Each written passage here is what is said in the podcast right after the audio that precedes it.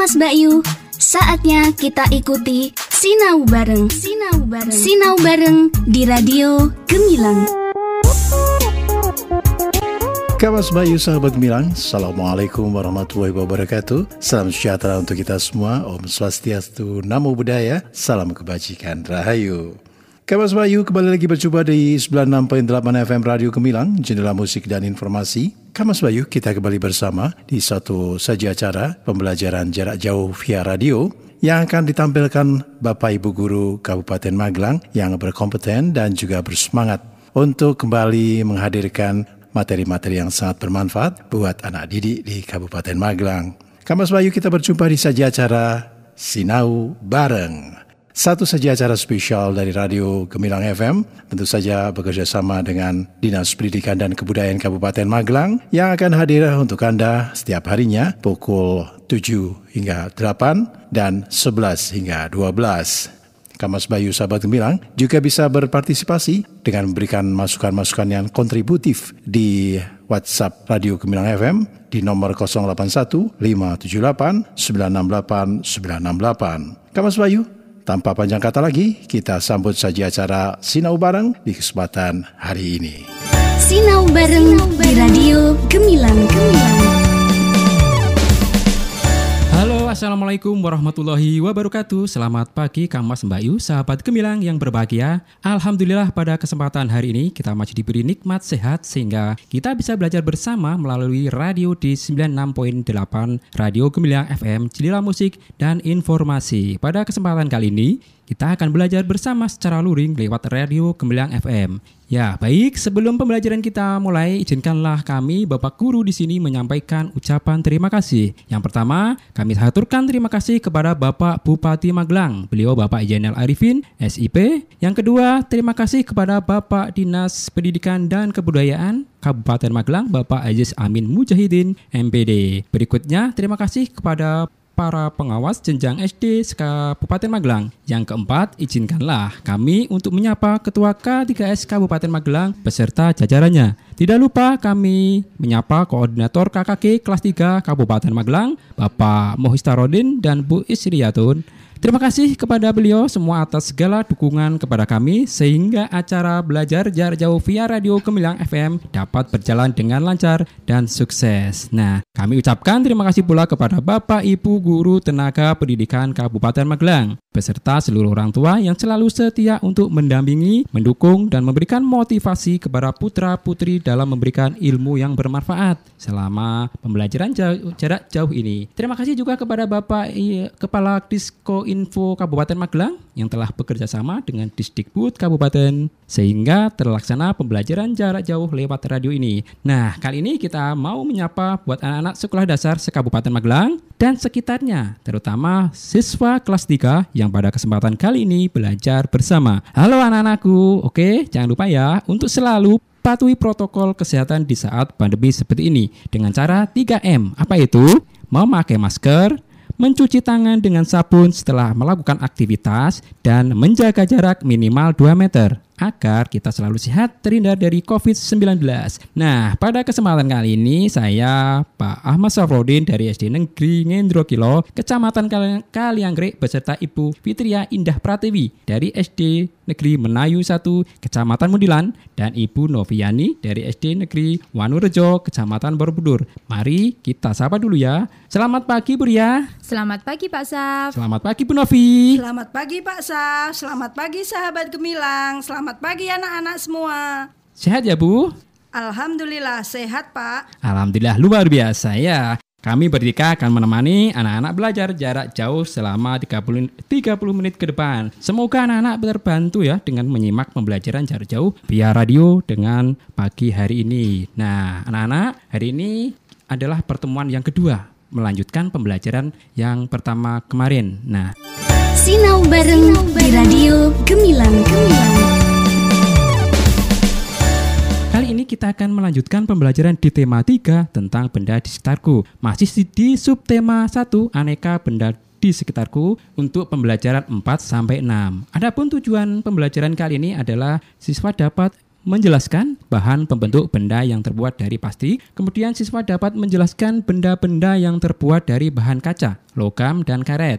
Lalu, siswa dapat mempraktikkan pengukuran panjang, dan siswa dapat mengubah satuan meter ke sentimeter. Nah, selain itu siswa juga mengetahui atau menjelaskan arti penting dari bermusyawarah. Selain itu juga uh, menjelaskan pentingnya menghargai pendapat orang lain.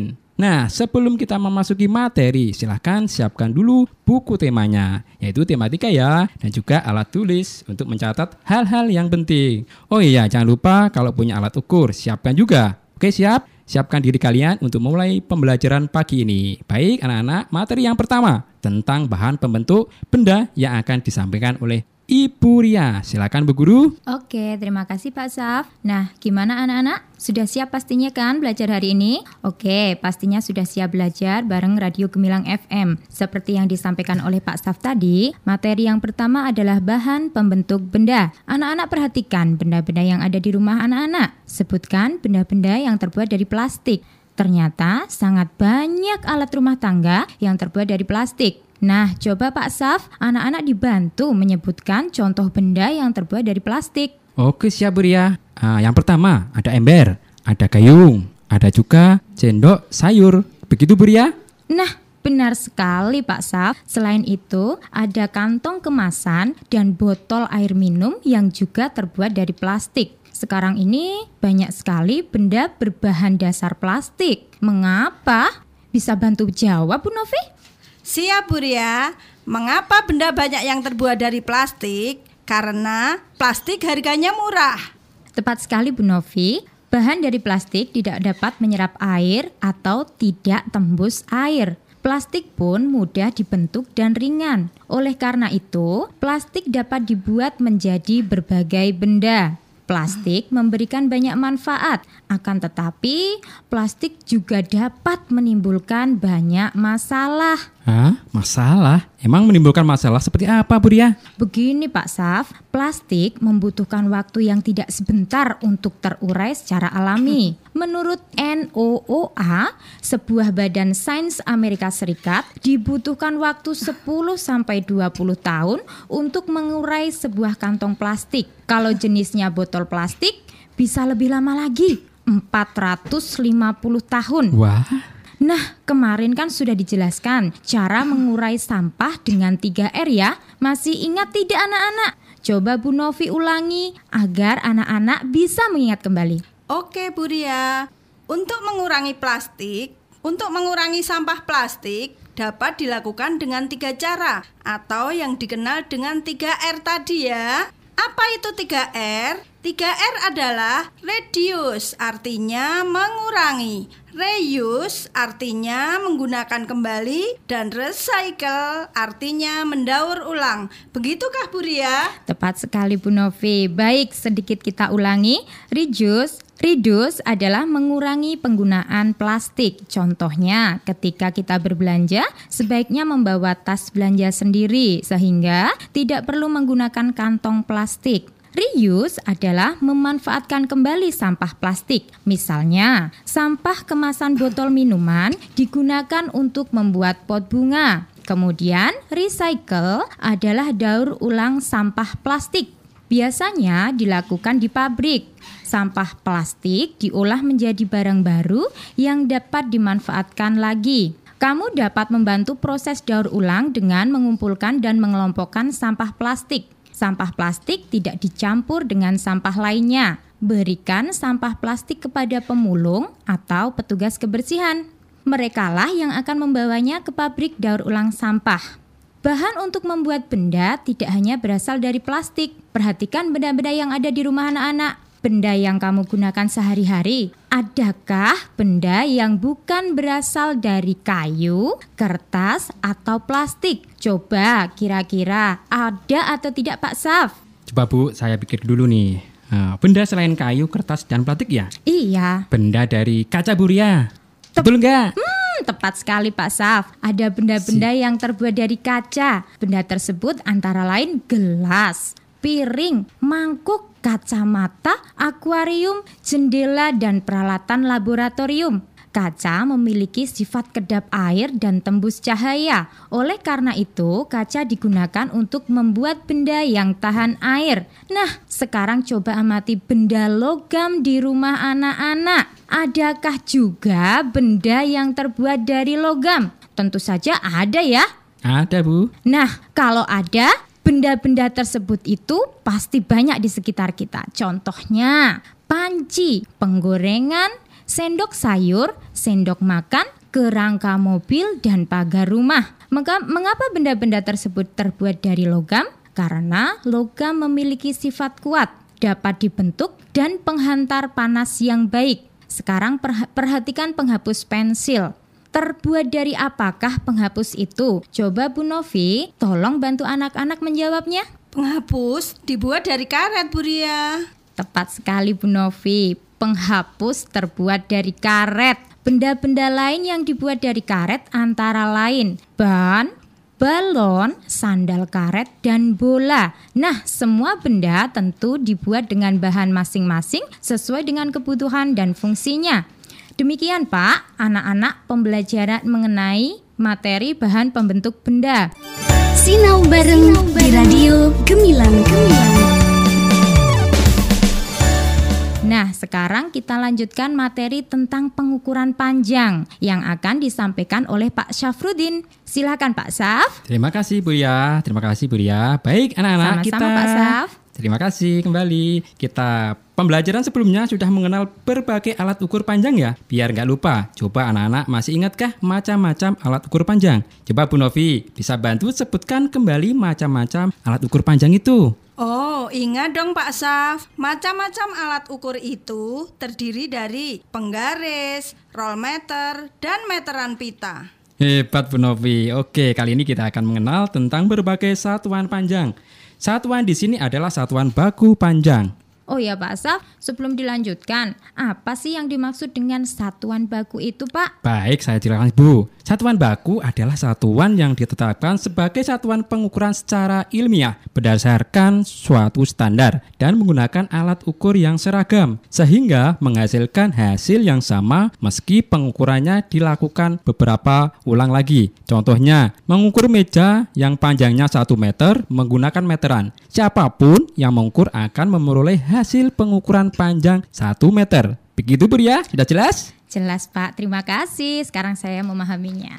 Oke, terima kasih kembali. Nah, saya lanjutkan lagi ya anak-anak. Satuan baku untuk pengukuran panjang adalah meter. Ingat, satuan baku untuk pengukuran panjang adalah meter. Selain meter, satuan panjang yang lain juga ada, yaitu ada sentimeter atau yang kita singkat dengan cm, kemudian ada mm atau milimeter. Nah, coba lihat penggaris yang kalian punya. Di situ kalian bisa melihat ada lebih dari satuan panjang. Ada Pas. sentimeter, ada milimeter. Meteran gulung disebut juga meteran baku. Meteran gulung berfungsi untuk mengukur panjang benda yang lebih panjang. Apa yang sering dibawa para pekerja bangunan itu ya Pak Saf? Betul sekali Bu Novi. Meteran ini biasanya digunakan oleh pekerja bangunan atau tukang kayu Kali ini kita akan belajar menghitung ukuran panjang yang panjangnya lebih dari 1 meter. Coba Bu Novi, sebutkan benda yang panjangnya lebih dari 1 meter. Apa ya? Oh, kalau di sini ini Pak Saf, meja siaran kan lebih dari 1 meter ya. Nah, betul sekali Bu Novi. Coba Bu Novi ukur dengan meteran roll yang Bu Novi bawa. Oh ya, anak-anak juga ikut mengukur ya meja kalian di rumah. Bisa meja ruang tamu atau meja makan. Nah, berapa ukurannya? Coba nanti ditulis ya. Sekarang Bu Novi ukur meja siar ini ya. Sudah ketemu belum Bu Novi? Udah Pak Saf, panjang meja siar ini 2 meter. Nah, perlu diketahui sebelumnya, kita harus belajar tentang tangga satuan panjang atau tangga meter. Dari kilometer turun menjadi hektometer, lalu dekameter, kemudian meter, desimeter, sentimeter, dan terakhir adalah milimeter. Setiap turun tangga harus dikalikan 10, sedangkan setiap naik satu tangga maka dibagi 10. Misal nih, yang dari meter ke sentimeter itu kan tang uh, turun tangga 2, maka kita kalikan 100. Sebentar Pak Saf. Hmm, Seandainya gimana, nanti turun tiga tangga, Bagaimana itu Pak? Ya, dikalikan eh, 10 kali 10 kali 10 atau dikalikan 1000. Begitu Bu Ria? Pak, terus kalau meja siar ini 2 meter, kalau dijadikan sentimeter, jadi 200 cm dong Pak Saf. Nah, betul sekali Bu Novi. 1 meter kan 100 cm. Jadi kalau 2 meter jadi 200 cm. Begini lagi Pak Saf. Gimana gimana Bu? Misal pintu diukur dan ketemunya adalah 180 cm. Itu kalau diubah ke dalam bentuk meter jadi berapa Pak? Ya, tinggal dibagi 100 Bu. Nanti kan ketemu 1,8 meter. Atau bisa dikatakan 1 meter lebih 80 cm. Oke oke, sekarang saya paham. Sip dah. Nah, mudah-mudahan anak-anak juga paham ya seperti Bu Ria. Sinau bareng di Radio Gemilang Gemilang. Baik anak-anak, sekarang kita lanjutkan pembelajaran mengenai arti penting musyawarah dan pentingnya menghargai pendapat orang lain. Materi ini akan disampaikan oleh ibu yang super hebat yaitu Bu Novi. Silakan Bu Novi. Baik Pak Saf, anak-anak, kali ini kita akan mempelajari pentingnya bermusyawarah. Namun, sebelumnya anak-anak harus memahami bagaimana cara pengambilan keputusan yang benar. Keputusan bersama dibuat jika keputusan tersebut menyangkut kebutuhan orang banyak. Cara mengambil keputusan bersama dapat dilakukan dengan dua cara. Yang pertama dengan cara musyawarah mufakat. Nah, musyawarah mufakat terjadi apabila semua anggota musyawarah setuju dengan keputusan yang diambil. Tapi, jika tidak terjadi kesepakatan, maka penyelesaian masalah itu bisa diambil dengan cara pengambilan suara terbanyak atau disebut voting. Sebenarnya, musyawarah itu sendiri berarti membicarakan sesuatu secara bersama. Musyawarah biasanya bertujuan untuk memecahkan masalah atau mencari mufakat. Musyawarah merupakan ciri khas bangsa Indonesia. Musyawarah dapat dilakukan di semua tempat, bisa di rumah, di sekolah, di kampung, atau di lingkup RT RW. Musyawarah mempunyai ciri-ciri di antaranya musyawarah dilakukan lebih dari satu orang. Kemudian semua orang mempunyai kedudukan yang sama dan semua orang boleh mengajukan pendapat. Nah, terus apa artinya musyawarah itu? Coba Bu Ria bisa membantu. Oke, insya Allah ya Bu Novi. E, musyawarah dapat dijadikan sebagai alat untuk mempertemukan pendapat yang berbeda sehingga dapat diperoleh pendapat yang terbaik. Bukan begitu Bu Novi? Betul sekali Bu Ria. Arti pentingnya musyawarah itu, selain yang disebutkan oleh Buria tadi, musyawarah dapat pemecahan masalah menjadi ringan karena melibatkan pendapat dari orang banyak untuk mencari solusi masalah tersebut. Menghargai pendapat orang lain merupakan salah satu bentuk sikap toleransi. Sikap ini menunjukkan saling menghargai antar sesama manusia, walaupun terkadang kita berbeda pendapat, namun tetap hubungan baik ini harus senantiasa kita jaga. Benar Bu Novi, kadang kita beda pendapat dengan saudara, misalnya adik atau kakaknya. Lalu kita marahan sama mereka.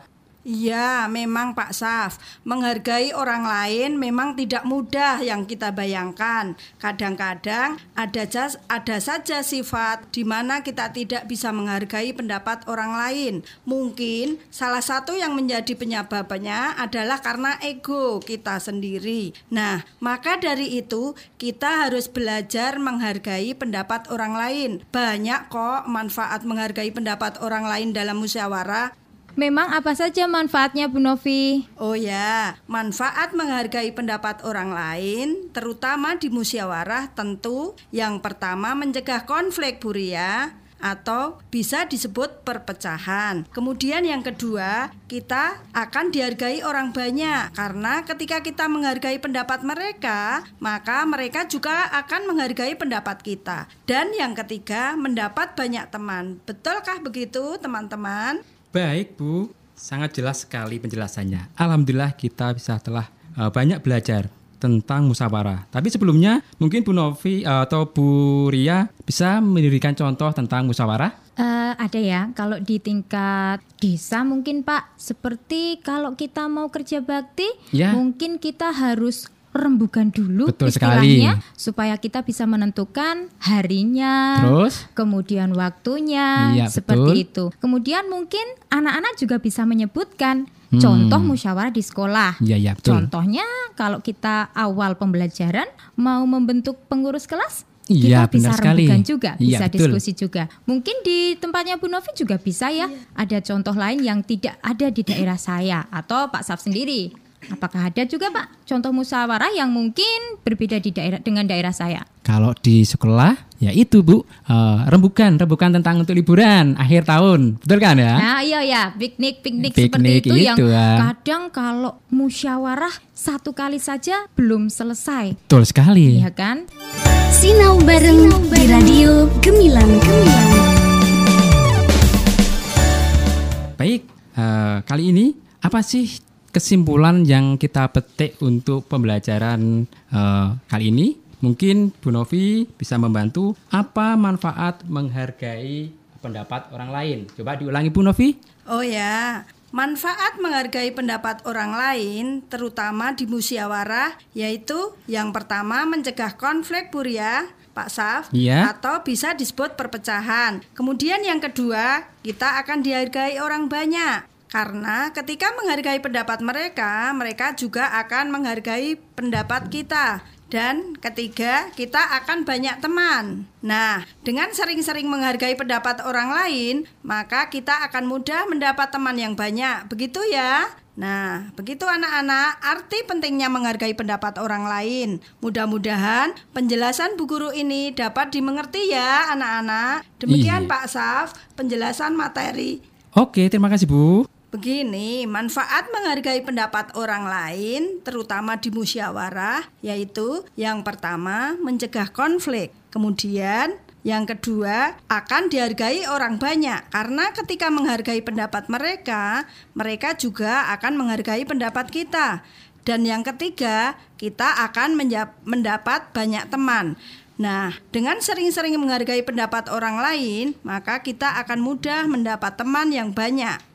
Begitu ya anak-anak, arti penting menghargai pendapat orang lain. Mudah-mudahan penjelasan Bu Guru ini dapat dimengerti ya anak-anak. Demikian Pak Saf penjelasan materi tentang pentingnya musyawarah dan pentingnya menghargai pendapat orang lain. Oh ya, terima kasih Bu Novi atas memberikan eh, kesimpulannya. Kemudian Bu Ria mungkin akan memberikan kesimpulan tentang benda-benda di sekitar atau bahan bentuk benda. Coba Bu. Oke, terima kasih Pak Zaf. Tadi sepertinya kita sudah belajar tentang benda-benda yang ada di sekitar kita. Benda yang terbuat dari logam, contohnya ada panci, sendok, kemudian sendok sayur, sendok makan, dan lain sebagainya. Kemudian ada juga benda yang terbuat dari plastik, contohnya botol minum, tempat makan, Kemudian ada juga bahan atau benda yang terbuat dari bahan karet yang terbuat eh, contohnya ban, bola. Kemudian ada juga benda yang terbuat dari kaca. Nah, sepertinya untuk benda-benda yang ada di sekitar kita baru itu, Pak. Mungkin bisa ditambah oleh Bapak? Oke, terima kasih. Nah, tadi ya tentang benda-benda yang ada di sekitar kita, tadi ada logam, ada dari benda karet seperti penghapus, itu adalah contoh benda-benda di sekitar kita. Nah, baik Bapak Ibu, eh, terima kasih pada penjelasan kali ini. Baik anak-anak, alhamdulillah kita hari ini telah banyak belajar tentang mengidentifikasi tentang bahan pembentuk benda yang terbuat dari plastik ya, kaca bahkan logam. Nah, kemudian juga bisa mempraktekkan pengukuran panjang dengan benar. Selain itu, juga bisa menjelaskan arti penting musyawarah dan menghargai pendapat. Nah, tugas kalian nanti silakan anak-anak ukur benda yang cukup panjang di sekitar rumah kalian dengan satuan meter. Kemudian nanti kalian ubah ke dalam satuan sentimeter. Paham ya? Nah, nanti kalian laporkan ke Bapak Ibu guru masing-masing. Demikian pembelajaran hari ini. Mudah-mudahan anak-anak bisa menerima materi kali ini. Pak Saf, sebelum ditutup, kita juga mengucapkan mohon maaf apabila penyampaian materi kali ini banyak kekurangan atau kata-kata yang salah. Ya, benar Bu Ria. Dan kita juga tidak lupa untuk mengingatkan kembali yaitu patuhi protokol kesehatan dengan 3M, memakai masker, mencuci tangan dengan sabun dan menjaga jarak minimal 2 meter. Betul sekali. Terima kasih Bu Novi sudah mengingatkan kembali. Nah, baik penjelasan kali ini kita tutup ya pembelajarannya. Namun sebelum kita tutup boleh ya Pak Safrodin mau kasih pantun. Sangat boleh Pak Saf, monggo. Betul Bu.